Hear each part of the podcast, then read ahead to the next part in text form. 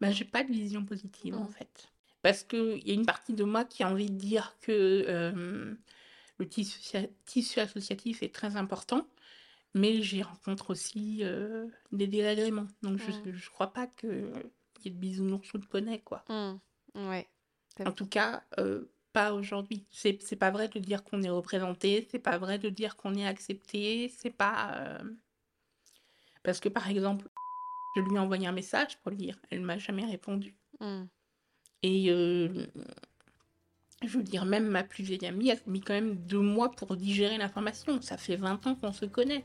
Donc, je suis désolée. Je, non, il n'y a pas de problème.